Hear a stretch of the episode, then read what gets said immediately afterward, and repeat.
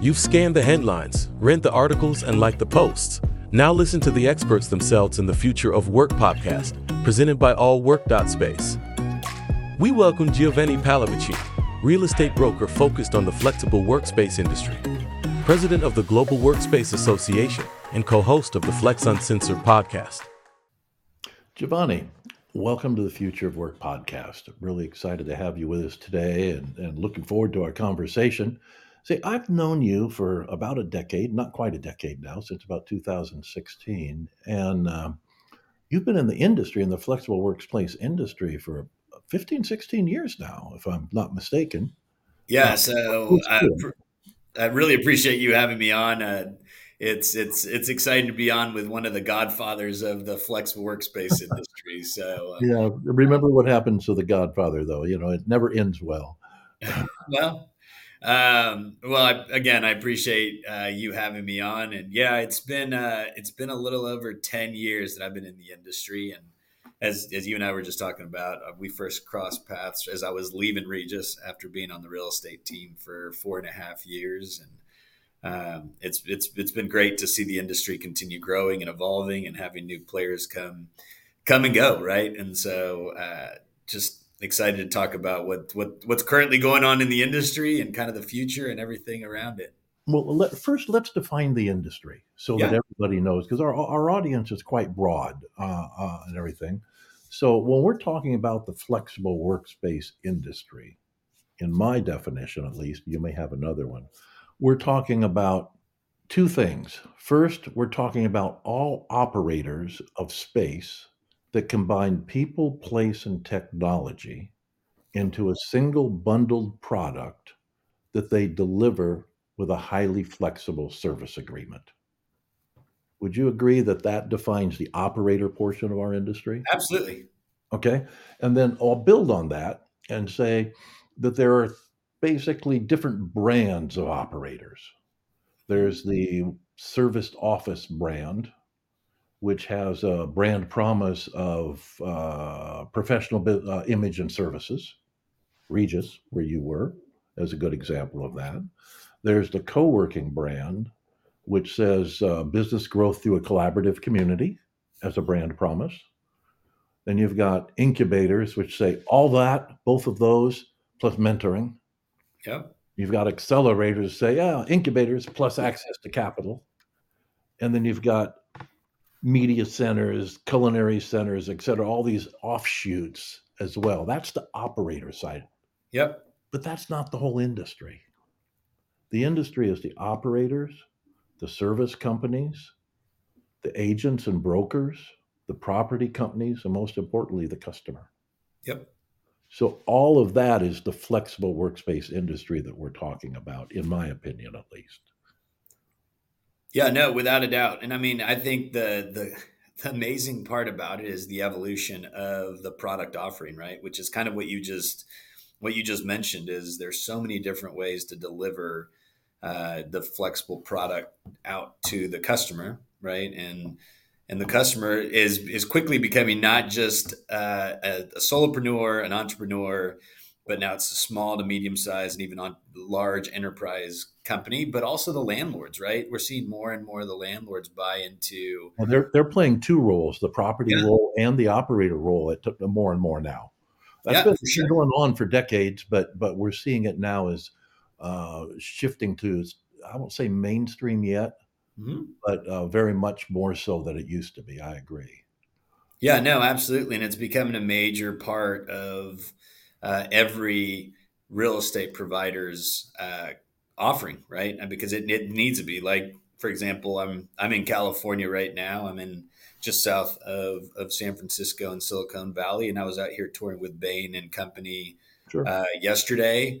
Uh, you know, they're looking at, at flexible workspace offerings, whether it be in the flexible workspace um, space within an operation or within a landlord's portfolio and spec suites, right? That are going to be a little more turnkey.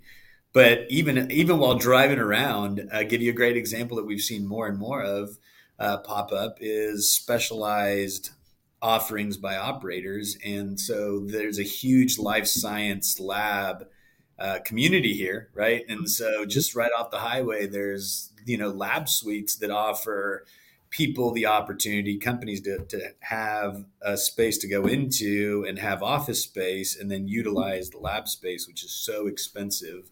Oh yeah, for, no, wet walls um, are, are hugely expensive. Yeah, you know when you when you when you look at uh, any clinical type stuff. I know we're doing uh, changing uh, following on your your lead for the the issue um, uh, of the expansion of the industry, we're doing a full global, uh, not global, but U.S. network. and we've got about two thousand different uh, practicing uh, psychologists.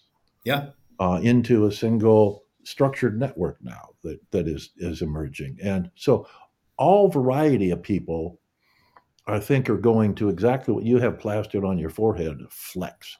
Yep. Flex, and and we could say oh 25 years ago 20 years ago you'd say any every good company needs two things a great product and access to capital. Yep. Those two things you can be successful. Today you would say yeah that but they got to have flexibility too. The times the acceleration of change back and forth or the cyclical nature of business uh, has accelerated to the degree of flex, without flexibility, you will not succeed even with those two core components. Yeah, I mean, at the end of the day, talent the talent pool is requiring the flexibility, right? It's I, I give the example of, you know, people have the conversation of, you know, COVID d- dynamically changed how we worked, right? Because but that we was the talent pool was demanding that before COVID. Well, and that's what I was getting. When the, the big fight for talent started. Yeah, yeah, but the examples I give are two things. One, right, the laptop that that I'm recording on. I don't know if that's what you're using, but also our, our cell phones, right? And the fact that there was a time where you had to go to an office and plug into the wall for your sure computer, right? And once you stop having to plug into the wall for your computer, no one's going to go back and be like, "Oh, I need to plug into the wall," right? Same thing with our phones, yep. as landlines are now kind of a thing of the past. But the same thing goes with uh, this flexible workspace that that people the flexibility the hybrid model that people uh, were able to experience going into covid but also coming out of covid is you know i tell people being hispanic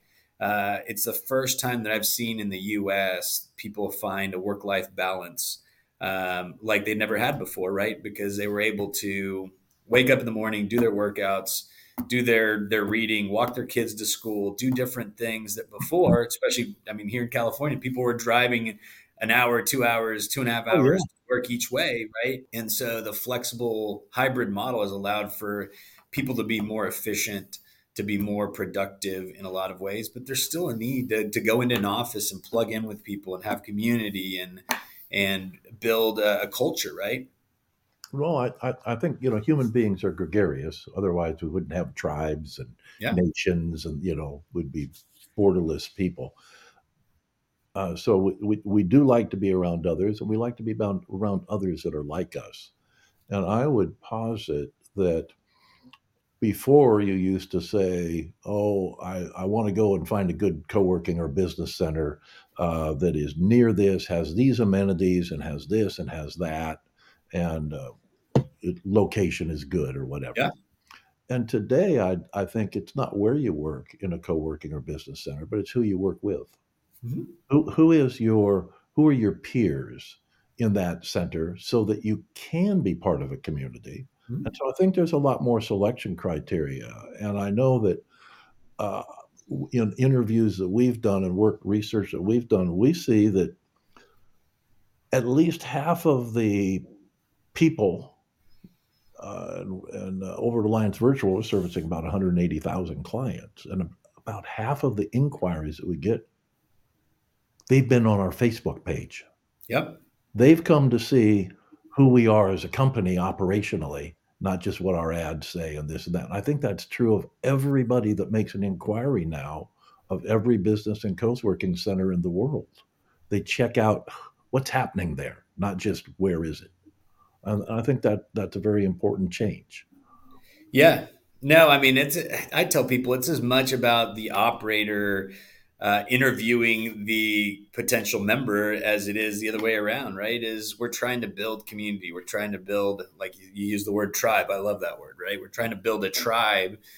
And there's some people, some spaces that just don't and overlap and, and correlate with each other. And so it's just a matter of finding a space that is basically speaks to what you're trying to, to, to do. I mean, you gave a great example is uh, therapists and counselors, right? They they need quiet space, they need privacy, they need those things, and so traditionally they've gone into a lot of executive suites, right, with the hard walls, hard doors.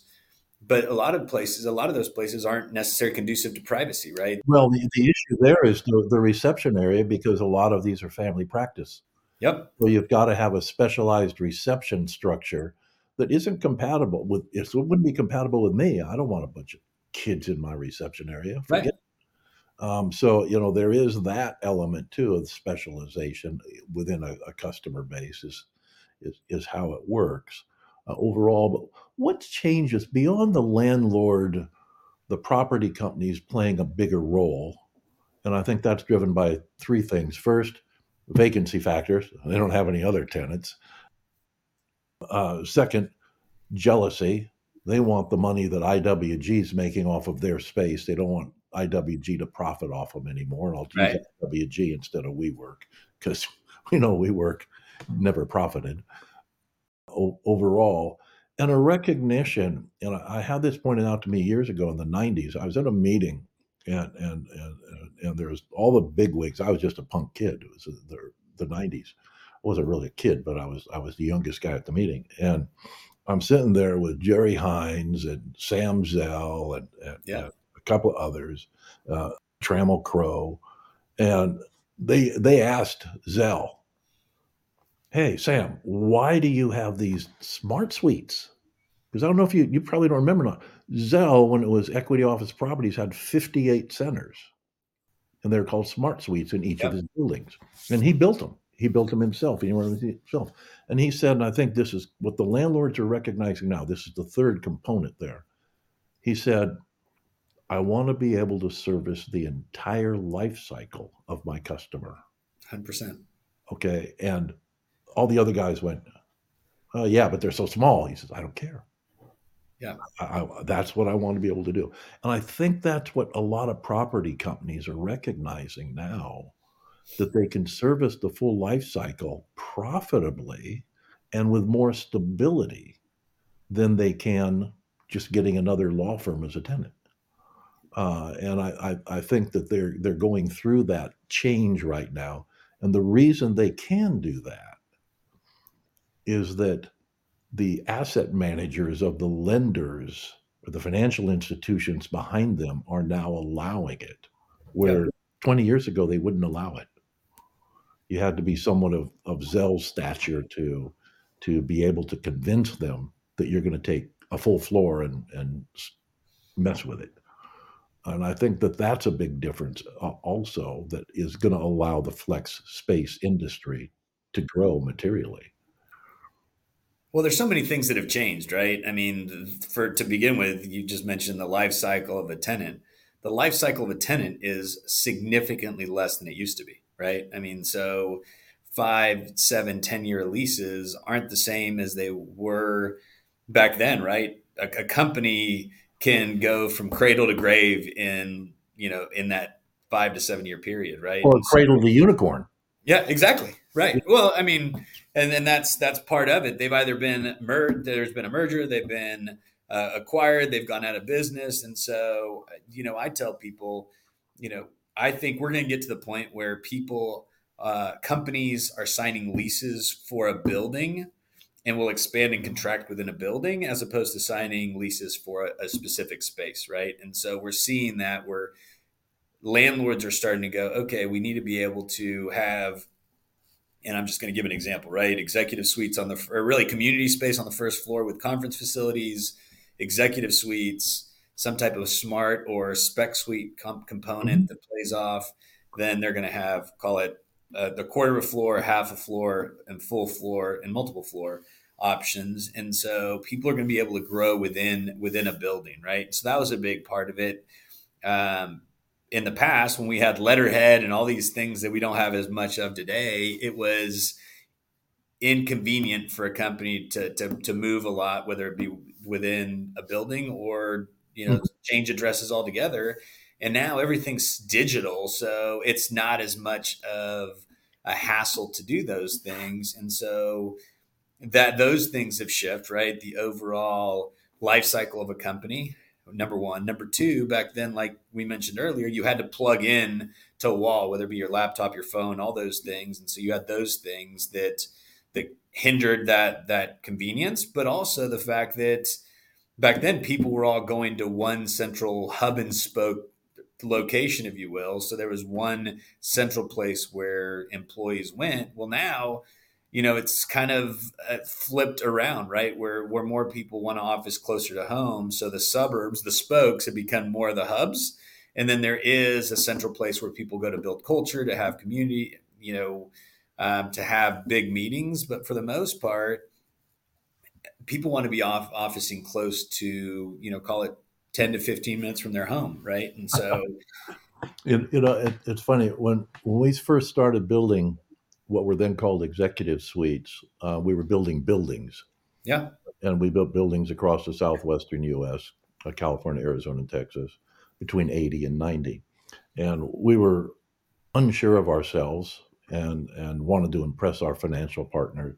So we had a big marketing study okay done and the only thing I remember from that, you know, book that they gave us was uh, tenants want to live. Uh, there are two things: tenants want to live uh, uh, five minutes from their home and thirty minutes from their customer, not thirty minutes from their home and five minutes from their customer. Okay, I remember that. The other thing I was doing is the decision makers live on the cur- the curvy streets.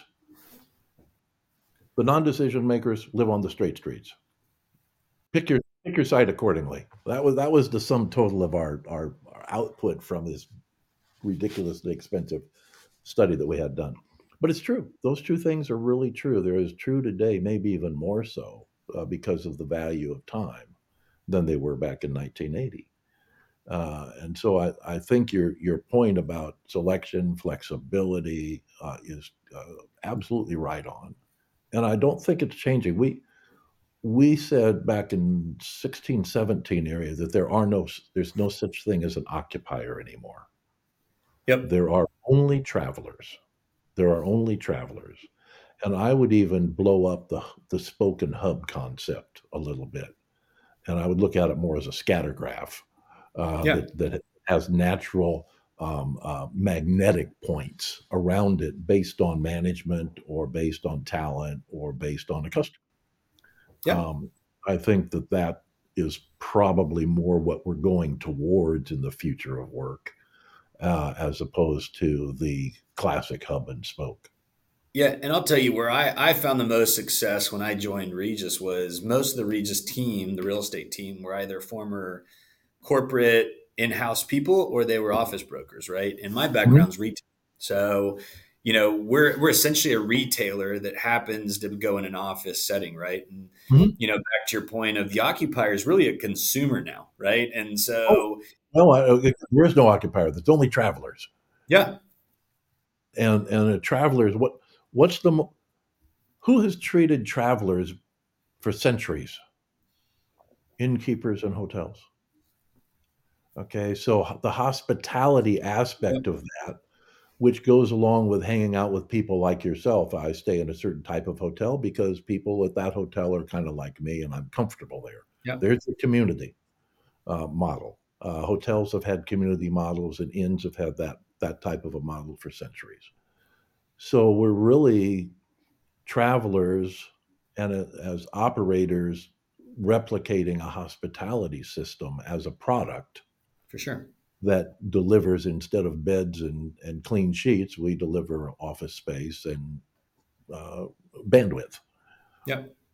You know, uh, but it's still a service business in my view. It's it, more than anything else. We are a service industry. Yeah. We're, we're real estate dependent, like a hotel or a restaurant is, uh, to provide our services. But still, I think we we remain a service uh, industry. Yeah, and I, I use the I use the Bonvoy model all the time, right? Is I mean, I you remember when Marriott was just Marriott, right? Now they've got 35 plus brands, right? Yep. Depending choose your own adventure depending on what it is that you're looking for, right? And you're even starting to see some overlap on uh, brand offerings, right? Yeah. So, you know, you've got like if I look at Bonvoy and people say, well, what's their luxury line? And I'm like, well, they have the Ritz Carlton, which is super bougie. They have the Four Seasons, which is a little more laid back. Then they have their Autograph, which is more boutiquey and uh, and a little more eclectic. But but again, those are three luxury brands. Yeah. I'm uh, an Autograph guy. I yeah. like small boutiquey stuff. Um, yeah. much more awesome. than the larger institutional. Even the even the Ritz is too institutional. Yeah. Um, and even if you look at like the limited service, right? We'll use a Courtyard by Marriott, right, which mm-hmm. is meant to be uh, to target, call it the the the more uh, blue collar, maybe light white collar. Well, yeah, now they've created efficiency or efficient quality, I guess would be better yeah. saying it. Well, now they've created the AC hotel, which is essentially oh. meant for the business traveler, which is essentially about the same price point, but it's got a different finish out. So more of the white collar professional people stay there. And so, you know, it's just interest, interesting to see that overall product um, evolution and, and offering, right? As, as more and more people are using the space and are needing different things, you know, going back to the counselor, right? I mean, I, I work with a group called Therapy uh, Space that does only therapies uh, mm-hmm. and counseling spaces, right? Mm-hmm. So they take very close attention to the lobby area where, like you said, uh, people are waiting and um, typically, it's a larger area because if you've got 25 offices, there's potential that you've got anywhere between, you know, 25 to 40 people that are waiting to see those counselors every hour, right? So it's yep. got to be a larger space. And, and they're so, all crazy, by the way. They're all crazy. Yeah. And so you have to count for it differently than if you are in a space that's, you know, professionally driven towards a CPA or a lawyer or yep. a technology provider, anything else. No, no, that's absolutely right. You know, when you talk about multi brands, translating back to the flex industry, uh, a company that you used to work for has made a major transition to a multi brand company as part of their uh, overarching strategy since about 16 or 17, 2016 or 17. Yeah and that's IWG. Yeah. Um, we talked about Regus. Well, that's just one now of about 10 brands under that umbrella now. Uh, they are destined to become the Starwood or the Marriott, multi brand Marriott, I think more like Starwood actually, um, um, of our industry. And they don't seem to uh, care uh, in a negative or a positive way. It, it doesn't yeah. matter to them which brand um, they're promoting so long as the brand sticks with its promise to the consumer uh, overall. Um, and uh, we were talking er- earlier about franchise and franchise groups. Hmm. And it's the same thing. Uh, the um, United Franchise now has three separate brands, each of which were independent prior to that, each of which are still operating independently, but they meet different needs, both geographically and uh, I won't say service quality, but service type. Yeah. Uh, you know, so that that makes perfect sense. Um, uh, and I I don't know whether that or a landlord driven brand that says uh, take uh, equity office properties that owns uh, uh, business uh, excuse me office quarters office uh, not office quarters I'm, I'm going blank here um, the Office Company, the Office Company, yeah. Office Group. Um, in the UK, that's a single brand, but they have blended their development to say, well, when we're in this type of neighborhood, we'll match that neighborhood. When we're in another neighborhood, we'll match that neighborhood. Yeah. Where the brand says we are neighborhood centric, cosmetically and structurally, but we only have one category of service. And that's a four star plus service. So that's a, an interesting way to deal with a multi brand requirement while sustaining a single structure. Yeah. And it all goes back to the hospitality deployment, right? I mean, ultimately, that's what you're trying to achieve. I mean, I'll give you a great example. Um, I stayed in AC just last week in southern Florida when I was out there. And I kid you not, I was 15 feet from the door and I could already smell the AC hotel, right? Because they have a scent. Yeah. It goes with the AC. If you go to the Westin, there's a different scent. If you go to the courtyard, you, and so the idea is, you know, using sense and using our sensory uh, ability to connect things. They're they've created those things on purpose, right? And so the goal is when you go to Regus, you know what you're going to get in a Regus, right? If I go to Spaces, I know what I'm going to get in a Spaces. If I go to Regus Express in the in, in Europe or Asia, I know what that's going to look like. And so that's the idea is to create a brand offering that enables the end user, the traveler, if you will, to know what they're going to get when they're there, right? Everything. Well, and that that's important. You know, so many companies large companies um, uh, or smaller companies in particular. Um, in the serve flexible office industry, you might say somebody that owns three to five centers. Mm-hmm. They say, "Oh, my brand this, my brand that," and you look at them and say, "You know, nobody outside of your neighborhood knows who you are. You don't have a brand. You you might have a good reputation, but you don't have a brand yet." Yep. Uh, uh, now they're working on building their reputation up and, and, and everything to the point where one day they may have a brand. Uh, but so so much brand uh, discussion is really uh, reputation discussion, or should be, uh, terminology wise, as opposed to someone like IWG or, or Regus that really does, or WeWork for better or worse, that really does have a, a brand um, and something that they they stand for uh, overall. What what changes you know, as, as, as you pull out a crystal ball and look into the next five years, we've talked about property companies. What yep. other changes do you see that um, you think are material?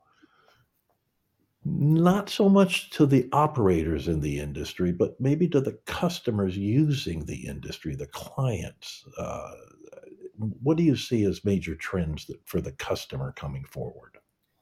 Yeah, so I think those things overlap, right? But because let's start from a capital market standpoint is we're getting buy-in from a capital market standpoint right now where before, you know, if you looked at apartments or self-storage or things like that, it was customary to do a one-year lease. And so the the overall valuation of those was easily done as opposed to office lenders and landlords owners investors have looked at it as five seven ten year leases right and so so that's number one. Country. In, in countries in Europe, it's 10 and 15 year leases. Yeah, right. So we're going to see more and more of that buy-in, right? So that buy-in, what it's going to do and how it affects the the customer, the traveler, if you will, is the fact that there's going to be more and more options, right? There's going to be more and more buy-ins. You're going to have, I mean, if you land, but you continue to use the hotels as an example. If I land at an airport, we'll call it San Francisco Airport, and I look up hotels, how many hotels pop up? I'm going to get 50 to 75 that pop up, right? Different brands, different offerings, different price points. So we're going to see more and more of that evolution, right? So the customer is going to have more of an option as to what kind of product they want. More choices. Exactly. Um, so that that's going to be one side, right? The second part is the overall buy-in by the enterprise occupier community, right? I mean, they're going to be all looking. Great example, right? Is I, I use Bain and Company as an example, which I toured with. Well, they've got eighty thousand feet to service their seven hundred plus employees in the Bay Area, right? And so that's their their hub, if you will, or their their primary place to congregate. But they recognize that they need a small footprint in Silicon Valley, right? And so they're looking at a flex opportunity opportunity there, whether it be within an operation or within a landlord's portfolio in a spec suite or turnkey space, right? And so that's that's a great example where large companies are using uh, the flex component to service their entire uh, organization, right, and their their greater um, asset, right, a- asset offering and ability to, to to plug in and sell, right, because it, it they've got to bring the talent in number one but number two they also have to service the client yeah. could, could, could we say that the industry in about 2017 18 19 became strategic to its users as opposed to tactical? Oh, ab- absolutely, right? I mean, it's convenience driven, right? That's what the whole business is. Flex driven. Convenient flex is convenience. Correct. You know, uh, and, and and everything. But I, I do think we have become as an industry strategic. Um, where do you think that's that's I won't say stops, but plateaus? Because I don't think we're at a plateau yet at all. No, I mean I think it continues evolving, right? And and just going back to the retail model, for example, is you know that's very strategic, right? Typically, you know the problem back to your tactical versus strategic. Before it was really easy for someone to say, hey, we're going to put a location in the middle of a business park or near other office space. Well, now the strategy changes of you want to be closer to the to the rooftops, you want to be closer to retail and amenitization. Um, and so those things evolve and shift now that you're looking at things from a more strategic standpoint of if I'm looking to build a network, right? If I'm looking to build different offerings, I have to be very strategic as to where I'm putting locations and how they affect my ability to grow a network because that's ultimately what we're selling, right? That's what you do so well with Alliance is you've got uh, different operators and product types that are basically in your network. And so when people are traveling, they're able to use different spaces as needed, whether it be they need conference space, they need a day office, they need you know space for you know longer than than a day right they're going to be traveling and they need somewhere for a week or two um, so that's the goal is how do we create an overall network that people can tap into. And so that has to be very strategic, right? Where's your competition? How's your competition different than you? Um, and overall, how does your overall strategic uh, growth play out? You, you, you bring up a, a bad image to me of that movie, Anywhere everything everything anywhere all the time and i'm going oh no not sausage fingers. Uh, but but that really is what you're talking about. Uh, it, and and that's what you have. The the one thing that i think our industry or one of the things i think our industry is missing to allow that to occur is something that you had when you were looking for a hotel in your recent travel yep when you looked at a booking site hotels.com, booking.com, Expedia, which you probably looked at rather than just AC only. Right. Uh, um, there is this little thing called one, two, three, four, five stars. Yep. There was a grading system. There was a system that the booking engines were big enough and powerful enough to push on to the inventory, the hotels, or vice versa. Yeah. Um, um, and they decided as a group that this would help all of them get the right customer in the right place more easily and would make more revenue and sales for everybody. And the flexible workspace industry absolutely lacks that. Right. Uh, there have been a couple of attempts, but um, th- there has no there has been no industry wide initiative on a global basis uh, or even on a national basis to effectively do that. So I think that's one thing as we look forward that we should all consider and say, how do we come together to do that overall on, a, on an overarching basis? It's good for everybody. Same with price transparency is good for everybody. You made part of your decision on a hotel based on, oh, I know that brand. I can see where they are and they're at the right price point because hotels go up and down. They're at the right price point today, yep. dy- dynamic pricing. Yeah. Um, all of those things are still to come in the flexible workspace industry. Um, yeah. I mean, I think transparency is a big part. You mentioned it, right? And, you know, you're you're obviously a big part of, of the community, have been for a long time. But as you look at Alliance, as you look at GCUC, as you look at GWA, as you look at the Flex uh, groups that are in Europe and other places, the problem is everyone's having the same conversation, right? Is how do we create – one place that people can go to right? I mean like for example the great example for hotels is the star report. I can i can buy a star report and i know exactly where my competition is. I know what their occupancy is on average. I know what their uh, rack rate is we don't have that in our industry and a big part of it is so many people think that they've got some secret sauce right like if they if they share it all of a sudden you know they're going to lose they're going to lose their competitive edge, right? I still remember when in the in 96 when Pegasus reestablished that structure in the hotel industry yeah. and Orbitz was developed and Sabre was developed in the 90s and et cetera. All that transparency came around and the hotel uh, and airline industries blossomed. Yeah. So we have a model to look at and a goal that will help everybody uh, overall, including the customer, most importantly, the customer. It's mm-hmm. something that we should probably do. Anyway, I was going to say we're, we're running long on time here. I, I, think we could drag this out for another two hours if we wanted to.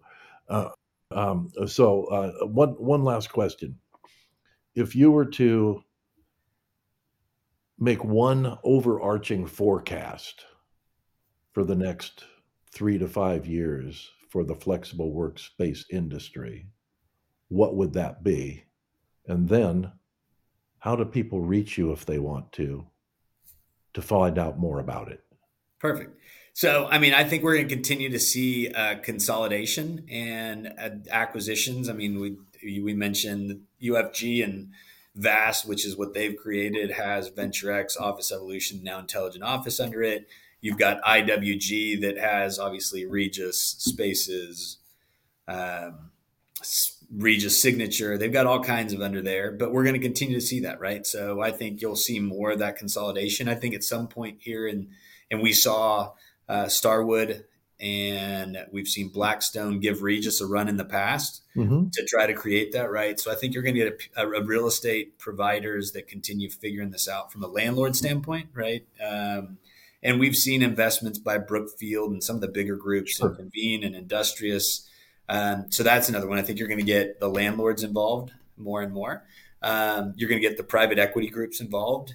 And then the service providers, we're still looking for them to figure out what's going on, right? The Cushmans, the CBREs, uh, the JLLs are all trying to figure that out, right? So there's going to be more and more buy in from that standpoint.